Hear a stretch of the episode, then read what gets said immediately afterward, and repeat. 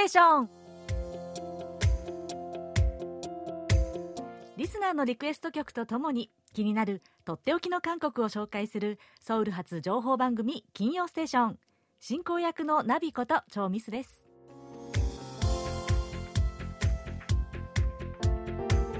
リスナーの皆さんこんにちは。あにわせよ早いもので今年最後の金曜ステーションの放送となりました。はい。今年も残すところあと1週間と1日。早いですね。ね年末に向けて皆さんどんな風に過ごしていらっしゃるでしょうかね。え私は普段ですね年末にこう手帳を見ながらこの1年を振り返ってみたりするんです。ねまあ、暮らしの棚卸しとでも言いましょうかね。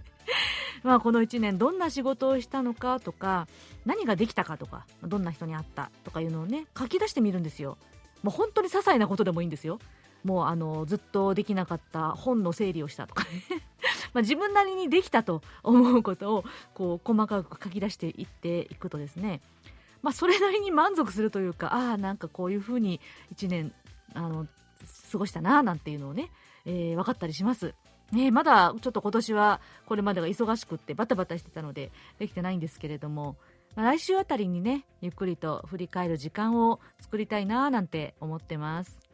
で個人的にはですね今年一番のニュースといいますか一番嬉しかったことはまあなんといっても初めて BTS の舞台を 生で見れたこと ということですね。まあ、6月にあの BTS のボ,、えっと、ボタン少年団のアルバムの発表後の音楽番組の観覧に当たったんですよ、私。で、あのライブをですね、生で見たんです。で、これはきっと私の今年の運はこの日で全部使い果たしただろうと 思ってるので、もう宝くじとか買ってません。まあね、もうそれだけでも思い出すだけでもね、とっても幸せな出来事でした。まあそんなごく私的なニュースでしたが、えー、今日はこの後、尾形さんのコーナーで今年の社会的な出来事などを振り返ってみたりします。また、今日はスペシャルゲストをお招きしているんですよ。皆さんお楽しみに。というわけで、今週の金曜ステーションはこちらの曲でスタートです最後までお楽しみください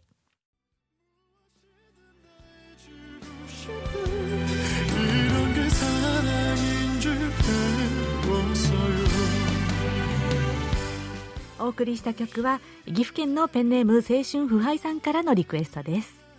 冬と言ったらこの曲じゃないかなということでパク・ヒョシンさんの歌った「ヌネコ雪の花」こちらは中島美嘉さんの曲「雪の花」のカバー曲です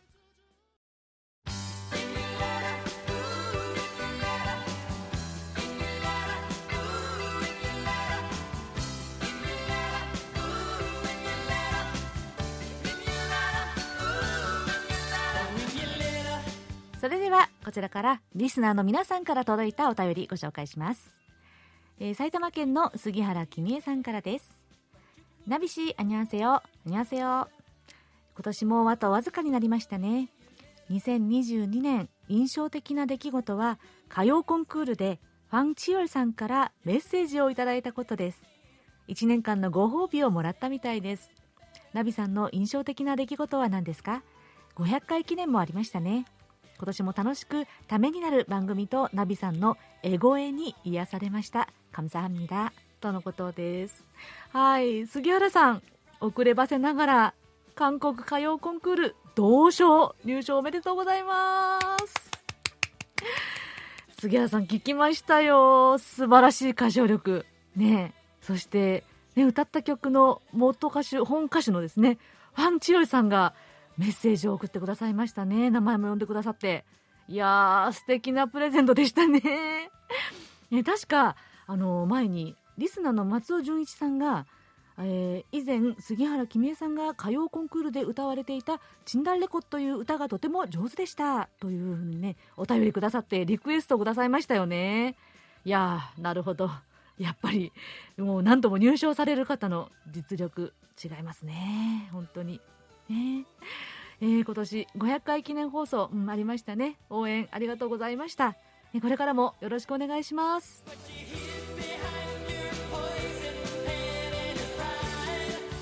えー、次は井上陽子さんからです。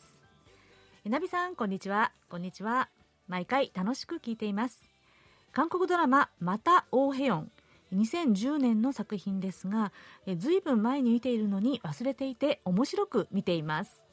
中でも女性管理職役の女優イェー・ジウォンさん酔っ払っての演技がとっても面白くシラフの時とのギャップが楽しいです。リクエスト曲は韓国ドラマ「またオーヘヨン」の OST「ベンの Just Like a Dream」をお願いします。とのことです。はい。井上さん。いや本当にドラマたくさん見てらっしゃいますよね。えー、えー、っとこの「とオーヘヨン」またオーヘヨンという2016年のドラマ私結構これ思い出深いんですよ。まあっていうほどじゃないんですけどこう実はですねそれまでカンドラって私全然見てなかったんです。でもたまたまテレビで見たこの「当オーヘヨン」またオーヘヨンがすっごく面白くってハマっちゃったんですよ。でそれ以来、ね、ドラマも見るようになったんですよ。えー、私この主役のソー・ヒョンジンさんがすっごく好きなんです。ちょっとねこのキャラクターもずっこけキャラというかね愛らしい人なんですけれども。ね、もちろんイェジウォンさんの、えー、もう演技も光ってましたよね 個性的で。はい、えー、リクエストの曲後ほどかけさせていただきますね。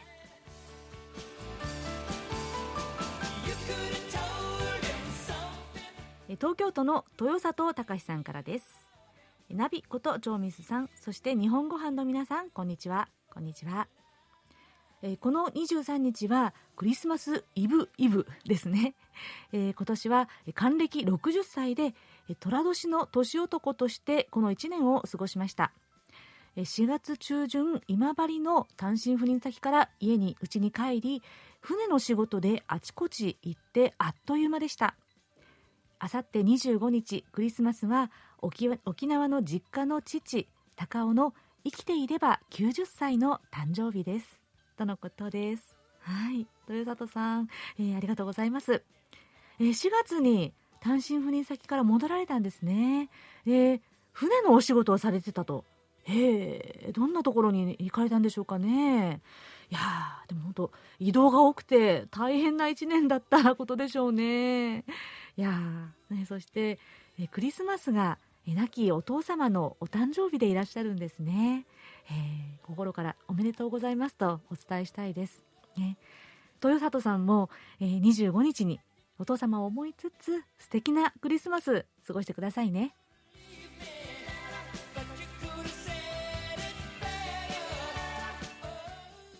えー、次は大阪府の谷口忠さんからわあ番組中に2回も NG が出た 17日の放送は編集をミスったなが2箇所ありましたね。かっこ笑い。え暮らしの音の曲紹介とエンディングの曲紹介でも、ああ、ミスったと 少し笑わせてもらいましたよ。ミスさんのもう一回行きますは味があるな。意外と良かったですよ。そして、えー、東京都の広岡敦さんからも、12月16日の放送ではやたらと咳をしていましたが、体調は大丈夫ですか？ちょっと心配になってしまいましたよ。えナビちゃんとしては納得のいかない収録だったかもしれませんが一生懸命さはちゃんと伝わってきましたよ。とのことです。いやー大変失礼いたしました。はい。実はですね、えー、先週ちょっと喉の調子が悪くてですね私が何度もミスを出してしまったんですよ。はい、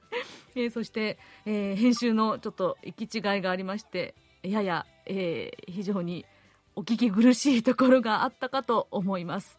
大変申し訳ありませんでした。はい。えでもですね、えー、まあ名前がミスなだけにミスが多かったにもかかわらず くだらないことを言ってしまいましたが、はい、こんなに温かくフォローしてくださってちょっと感激です。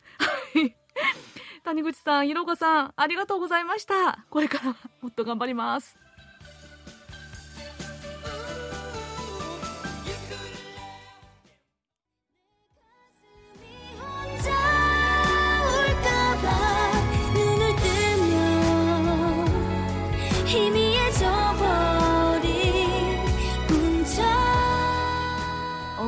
曲はベンが2016年に歌ったドラマ「とオーヘヨン」またオーヘヨンの OST で「グムチョロン Just Like a Dream」でした。こちらは先ほどお便りをご紹介した井上陽子さんからのリクエストでした。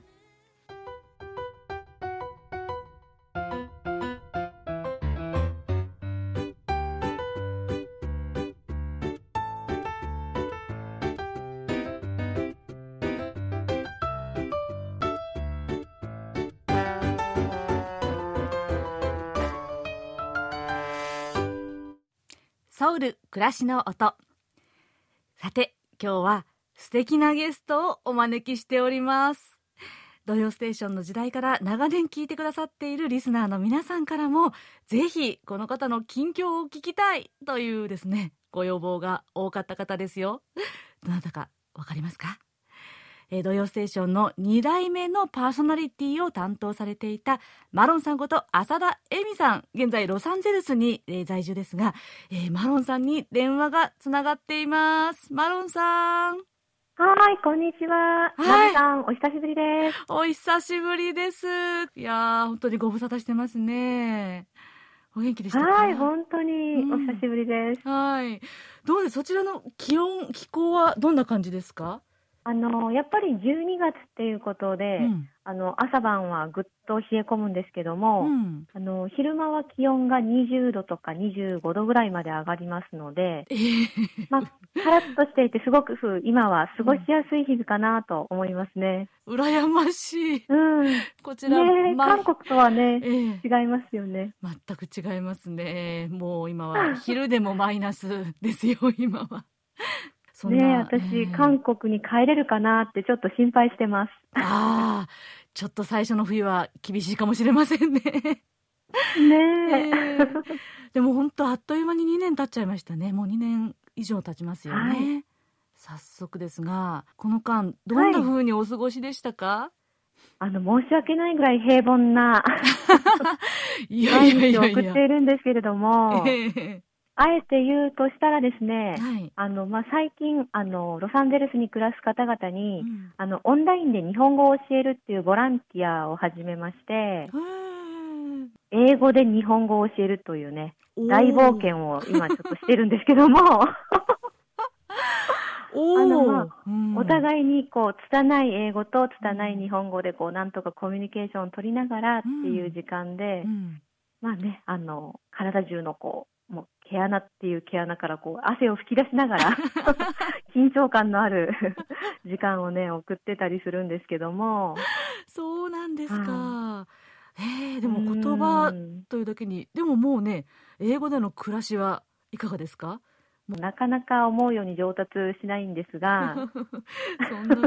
まあでもあのやっぱりアメリカにいる醍醐味っていうことで、うん、あのまあ、コロナの状況を見ながら、うん、まあ、できるだけアメリカのいろんなところに行ってみようっていうふうにしてるんですね。えー、それで、まあ、例えば1日12時間以上こう車をね運転して、まあ、まさにロードトリップをしたりとかそれであの、う。ん、で西海岸の方をずっとこう北上してみたりとかですね。あとアリゾナ州の方とか、ユタ州の方までね、ずっと車で運転して行ってみたりしているんですけども、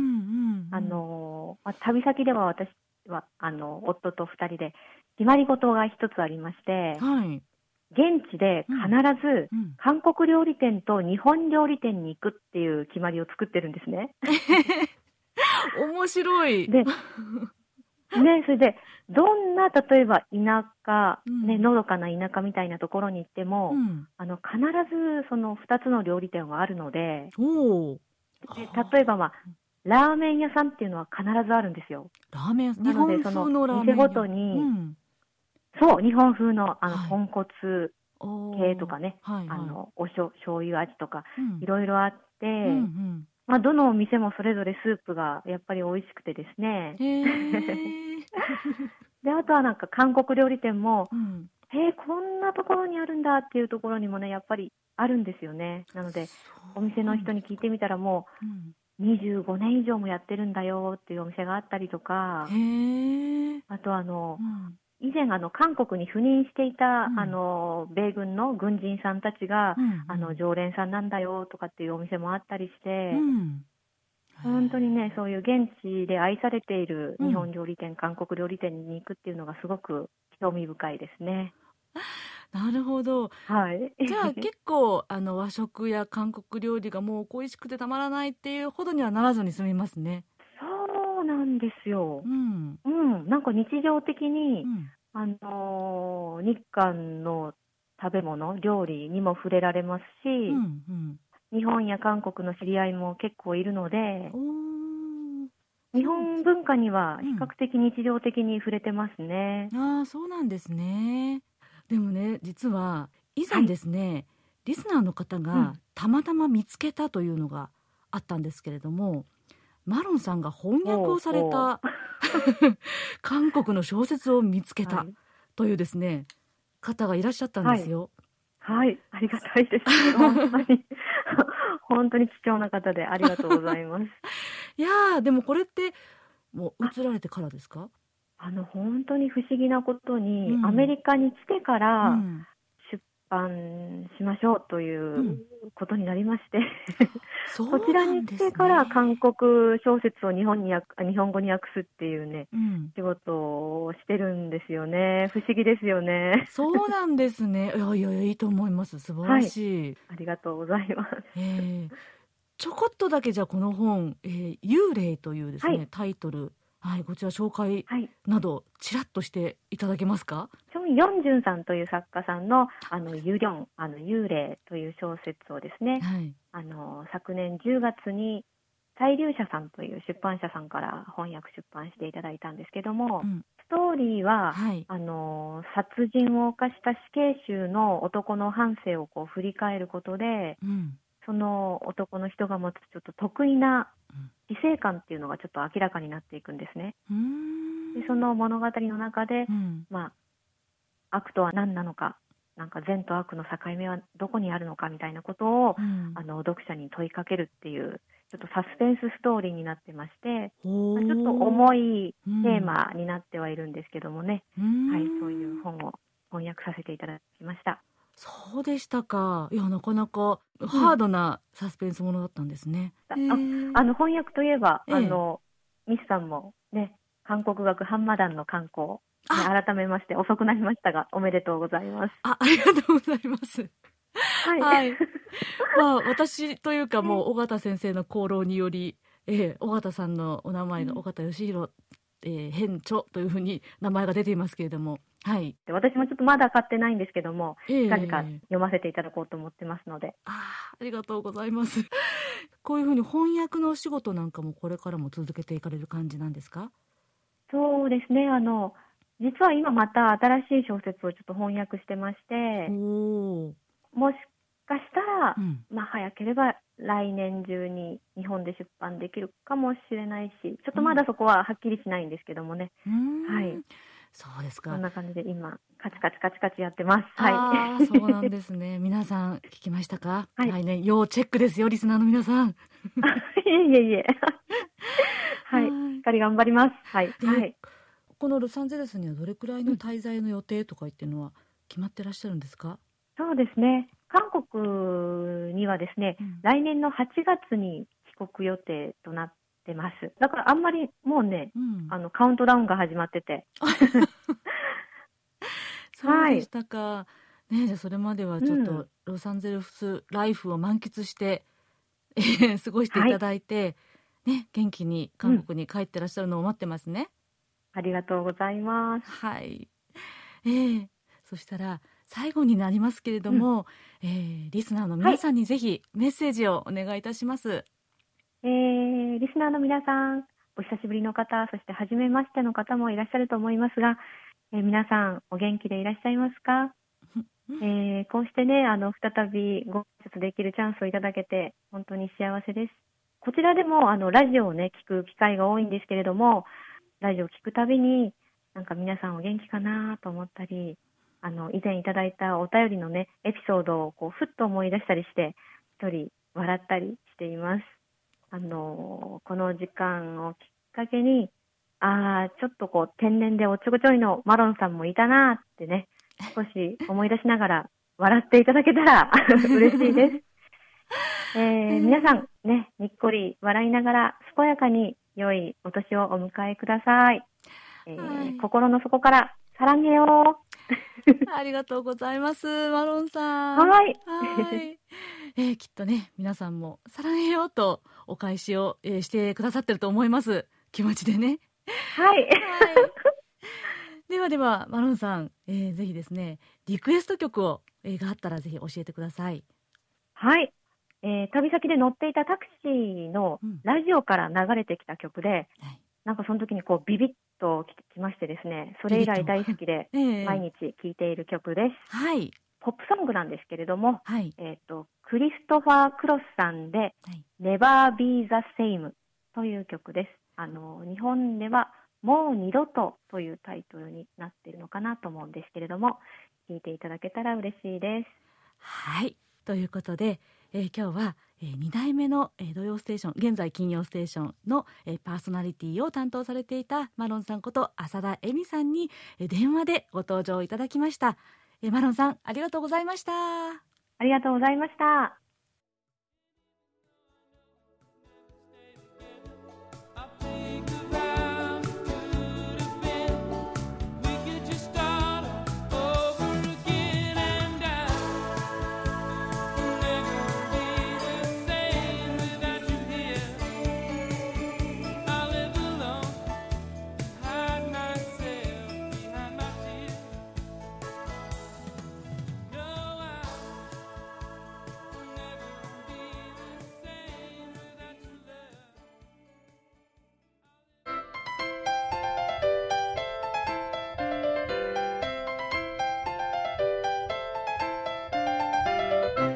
っておき韓国ノート。今さら聞けない韓国入門。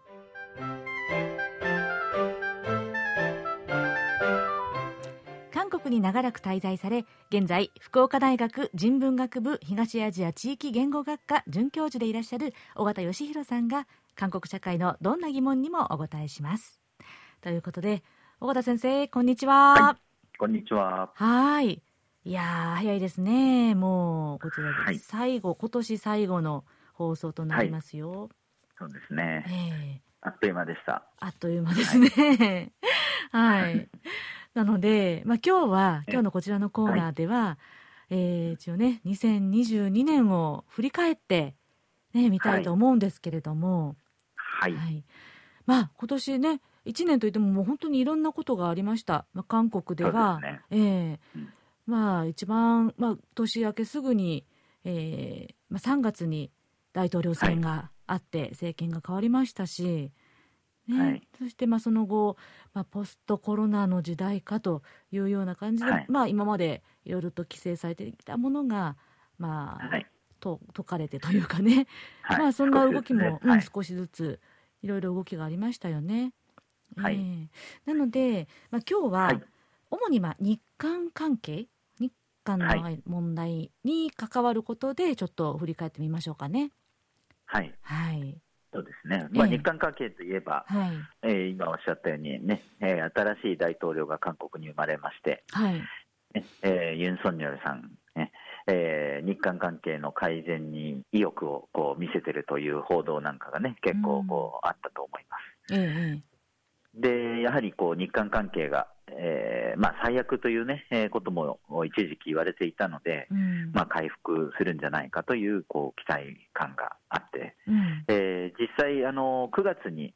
ニューヨークで、えー、日本と韓国の両首脳が会うと、うん、えー、そして11月にはカンボジアで、えー、約3年ぶりの首脳会談が行われるというふうにして、まああのね、トップ同士がこう顔を合わせて言葉を交わすという、えー、機会が、まあ、設けられたということで、うん、まあ、当然、そういったことがないとね、えー、関係回復っていうのも、ないでしょうから、えーまあ、いい兆しなんだろうとは思います。はい、そうですね、でえー、特にその日韓関係が最悪と言われるようになったきっかけのね、うん、えー、徴用工問題、えー、というのがありますけれども、はい。まあ、その解決のために韓国政府としては、えー、まあなんかいろいろアイデア、アイデアをですね、考えているようで、うん、えー、財団を設立するとかですね、まあそういった形で、こう具体的に、えー、模索をしているというのも伝えられてきているところです。そうですね。うん。はい。まあ、なかなかあのそんな簡単にはいくとは思わないんですけれども、ええー、まあ、そういった動きがあるというのはこうプラスの、えー、要素なのかなと思うんですけれども、うん、まあ、ただ、あの韓国で保守政権、うん、えまあ、その前のムン・ジェイン政権は進歩政権と言われましたけれども、うん、え保守政権が生まれたということだけでこう期待する、えー、傾向がこう日本社会にはあるんですけれども、うん、あのやっぱりこう保守政権だから日韓関係に前向きだとかっていうちょっと見方はですねあんまりこう安易かなという気はしていて、うん、えー、まあ、特にこの歴史認識の問題とかっていうことになってくるとですね、そのまあ、進歩政権が日本に対して厳しいとかっていうことよりも特に最近は韓国社会がやっぱり人権とかそういった問題に対して厳しいこう態度、うん、えー、まあ、考え方をですね、うん、認識を持つようになってきていますので、うん、まあ、その中でですね、えー、こう政府、政権ができることっていうのは何なんだろうと。えー、いうところを考えるとですね、まあ、必ずしも政権が変わったということだけで単純にこう好転すると考えてしまうのは違うのかなと、うん、えー、やっぱり問題の本質に目を向けていくことで、えー、まああ韓国の、ね、政権が何かやってくれるというよりも、うん、日本と韓国お互いに知恵を出し合ってこうやっていくということが、まあ、何よりも必要なのかなというふうには思っています。そうですよね、まさに、はい、えー、まあ、もちろんトップ同士があったということが大きな進展、この間のね2年、3年前と比べたら進展ではあるけれども、まあこ、はい、そこだけにね、えー、右往左往されるというのではなく、ということですよね。はい、うん、まあ、やれることは本当に限られてますから、うん、えー、もう少しこう被害者だったり、うん、えー、ね、歴史に対するこう見方っていうものをこう考えていく、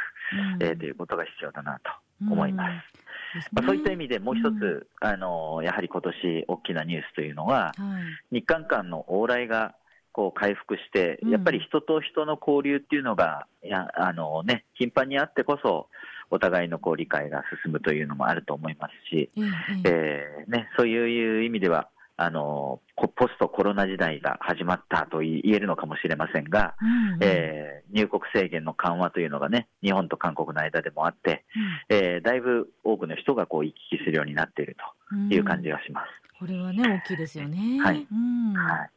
で韓国の場合は、まあ、8月に、えー、日本からのノービザ入国っていうのを、まあ、ちょっとイベント的に開始をして、そのまま続けてますよね。はい、で日本の方も10月からノービザ入国を再開するという形で、まあ、お互いに、えー、コロナ以前の形にこう戻ってきているという感じが、えー、します。で、えー、だいぶ減った飛行機の便数もですね、えー、どんどん増えておりまして、うん、えー、今年6月の時点で823便だったあ飛行機がですね、えー、8月にはあ1527便と倍増しているんですね。でさらに11月時点の数字で4556便まで増加していると、いうことで、まあ、コロナ前の2019年11月の時点で6699便が行き来していたということなので、うん、えー、その時に比べると68%の水準まで今回復してきていると。いうふうに言われています。なるほど、はい、ですから、まあ、来年に向けて、うん、えー、まあ、もちろんこうコロナのね、えー流行の具合にもよるんでしょうけれども、うん、まあ、徐々に回復しているところがあ見られます。はい、なんかこう便数を聞くと、ああ、はい、こう本当に倍に広がってきたんだなっていうのが実感されますね、えー、うん、実際に空港に行った人とかの話聞いてもそうですけど、うん、もう、まあ、私も実際空港行ってみましたけど、本当に人があのまあ、以前は閑散としていたんですけれども、うん、あの今は普通にこう、普通にというか、うん、あの空港らしくですね、人がたくさん行き来している様子があるので、うん、あの本当にそういったところを実感しますし、あの韓国から福岡への旅行客っていうのが非常に増えたという実感もすごく、えー、こちらにいるとですね、ありまして、あの市内のですね、えーまあ、キャナルシティとかね、そういう、えー、観光名所になっているようなところ、行くとですね、もうそこら中から韓国語が聞こえてくるんですね。はい、なるほどね。うん、えー、で、あの、まあ、市内のえー、ホテルなんかもですね、うん、予約がいっぱいという話があって、うん、あの国内出張で福岡に来るっていう人なんかが、うん、あの普通に宿が取れないとか、まあ、今までのもう3倍とかの金額になってしまってて、到底ちょっと無理だとか、なんかそういう話をちょこちょこ聞くようになってますんで、あの本当に、えー、行き来がですね、えー、戻ってきたと。えー、戻ってきた以上に、今までやっぱり我慢してた分、あのやっと行けるという感じでですね、こう、えー、日本を訪れるような人が増えてるっていう感じがします。なるほどですね。特にね、福岡に住んでらっしゃると、すごく肌で実感するでしょうね。そうですね。うん、はい。いやこれはちょっと嬉しいニュースではありますよね。そうですね。うん、はい。やっぱり人との人の行き来があって、えー、ね、お互いの国の関係っていうのも、えー、成り立ってくるかなと思います。うん、同感です。はい。はい。うん。えー、それからもう一個だけ、やっぱり今年のを振り返って、こうなんといってもですね、はいえー、私にとってですね、ええ、あの一大ビッグニュースというのが、えー、同じ意味かな、一大 ビッグニュースと、ビッグニュース、はいえー、というのはですね、あのまあ、長年の韓国生活に幕を下ろし、えー、福岡に移住したという。そうですよ、はい、もうね、これが一番の、はい、2022年一番のニュースじゃないですか。はい。金曜ニュース、ね、金曜ステーションにおいては。えー、あはい、もう私個人にとっては、もうここ、えー、十何年の間の一番のニュースのような感じですけれども、はい、ねで、まあ、やっぱりあのこうこっちに来て、えー、ね、よく、まあ、すごく感じるのは、うん、韓国のことを、まあ、教える立場にあるということもありますけれども、うん、えー、日本の中で、まあ、特にこの福岡なんかで、うん、韓国、韓流っていうのがですね、うん、えー、だいぶこう定着しつつあるなというのを感じて、うん、えー、います。えー、やっぱりなんかこうね、にわかブームとかって言っていた時代とはまた違って、もうだいぶこう当たり前の、えー、一つのこう文化、えー、カルチャーになってるなというふうに期待、うん、あの気がしていますので、うん、えー、まあ、これがねあのこう文化とかにとどまらず、うん。えーまあ、かつてはこう、えーね、ドラマとかそういったこうポップなコンテンツだけだったのが最近は文学とかにまでこう関心が広がっているように、うんうん、えー、やっぱりこう、まあ、社会問題だったり、政治の問題だったりっていうふうにして、えー、どんどん韓国理解が日本において進んでいくと、うん、おいいなと。あのー、やっぱりね、文化は文化として消費する、そこでとどまってしまうと、やっぱりちょっともったいないなと、えー、思いますんで、いろんな意味で、より深い韓国理解が進んでいくこう土壌はだいぶできているなと思いますので、うん、えー、ますますね、えー、いい関係になるためのえー、相互理解というのが進んだらいいなというふうに思っています。そうですよね。はい、えー、まあ、その意味で、うん、えー、あのね、最近私たちが出した韓国学ハンマダン、はい、えー、という本がありますが、これは韓国理解を深めるのにとっても、あの とてもいい本ですので、ぜひ。なぜ笑ってるんですか？はいはい、あの宣伝してます。もう、ぜひ宣伝してくださいよ。さっきね、あの、はい、実は、マロンさんに、えー、ソウル暮らしの音でゲストで電話で登場していただいたんですけれども、はいはいえー、そこでもお元気でしたか？えー、もう元気でいらっしゃいました、はい、えー、そこでも触れてくださいましたよ。韓国語ハマダンはい、これから読みますと言ってくださったので、はい、えー、嬉しいです、ね、まだ読んでないんですね。えー、まあ、ね、ちょっと届くのもねと遠いでしょうからね、うん、ああそうですね、うん、はい、はい、ありがたいです。ありがたいですよ。はい、はい、であの、はい、ねあのもう一はあの私もの短調もですね実は今度2月に、うん、えー、発刊が決まりましてですね。決まりましたか、えー、おはい、ちょうどの今週表紙もですね、うん、えー、公開になって、えー、ですね、2月の1日から3日の間だったと思うんですが、うん、えー、発売されますので。わあ、おめでとうございます。えー、なんていうタイトルになりますか？韓国という鏡というタイトルでですね、はい。まあ、韓国社会のことを、まあ、私なりの経験とか見方で紹介する、えー、内容になってるんですけれども、うん、やはりこう日本との比較っていうか、うん、日本のことをこうやっぱりみんな私も含めて頭に置いて韓国のことを見ると思うので、うん、まあ、そういった意味で韓国という鏡を通して、まあ、自分のことも理解できるというか、えー、まあ、日本と韓国を考えるきっかけになるえー、本にして、えー、できたんじゃないかなと思っております。はい、素晴らしい。はい、もうちょっと楽しみにしてますね。はい。はい。はい、また宣伝させていただきます。はい。ぜひ、しっかりと宣伝してください。ね、はい、もうプロの賜物ですから。えー、はい。ありがとうございます。はい、まあ、そういうふうにこうやっぱりあの日本と韓国の間でね、えー、今年は、えー、よようやくこう行き来もまた復活して、うん、えー、お互いの理解を深めるようなこう土壌が出てきて、でやっぱりあの、まあ、今年を考えたときに、韓国でやっぱりイテウォンの事件、事故が、えー、非常にやっぱり言及しないわけにはいかないんですけれども、うん、えー、まあ、その事故でも日本の方がね、2名犠牲になっていますけれども、うん、あそのお二人もやはりこういった、えー、韓国に対する関心の高まりと、いう、まあ、私なんかが韓国に初めて行った時とは全然違う日韓関係の中で、うん、えー、希望を持って韓国に渡って、えー、残念ながらそういう、ね、事故で亡くなってしまったわけですけれども、まあ、コロナが回復して、そして日韓関係が回復しようとする中で、うん、えー、ねまあ、韓国に行かれてた方たちなので、うん、まあ、そういった新しい世代の方たちが、えー、まあやっぱりね、この日韓間の間でこう行き来して、そしてお互いの文化を楽しんだり、えー、何か伝えたりということで、やっぱりこう日韓関係は、あの本当に、えー、悲観はできないなというか、悲観す,、る必要はないなというふうに、えー、改めて思っているところです。そうですね、本当に、はい、ね、まあこれからがきっともっと幅広くもっと深く、ね、出会っていけるようになるんじゃないかなって、はいね、期待したいですよね。はい、うん、そうですね、えーはい、期待もしますし、尾形さんの、ね、ような方の役割もとても重要にこれからますますなっていきますね。頑張ります。はい。そうですね。はい。はい、ということで、えー、今日は2022年振り返りということで、まあ、日韓間の関係や、まあ、いろいろな出来事について振り返ってみました。はい、岡田先生、はい、ありがとうございました。今年も。はい。来年も引き続き、えー、今更聞けない韓国入門ということで、えー、頑張っていきますので、えー、ぜひ、えー、ご質問をいただければ、たくさん答えていきたいと思いますので、えー、皆さん、良いお年をお迎えください。はい、ありがとうございました。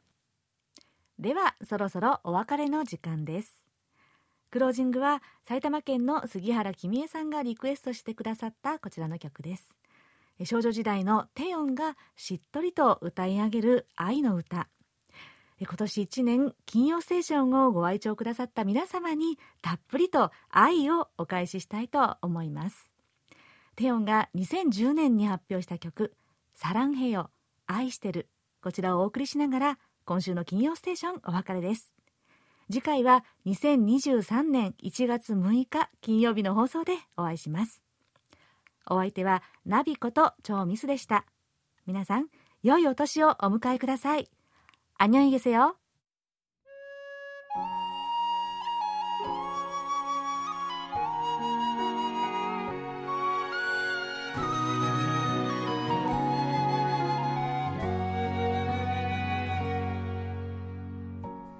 스쳐가나요우리의사랑은 가슴 아픈 추억인가요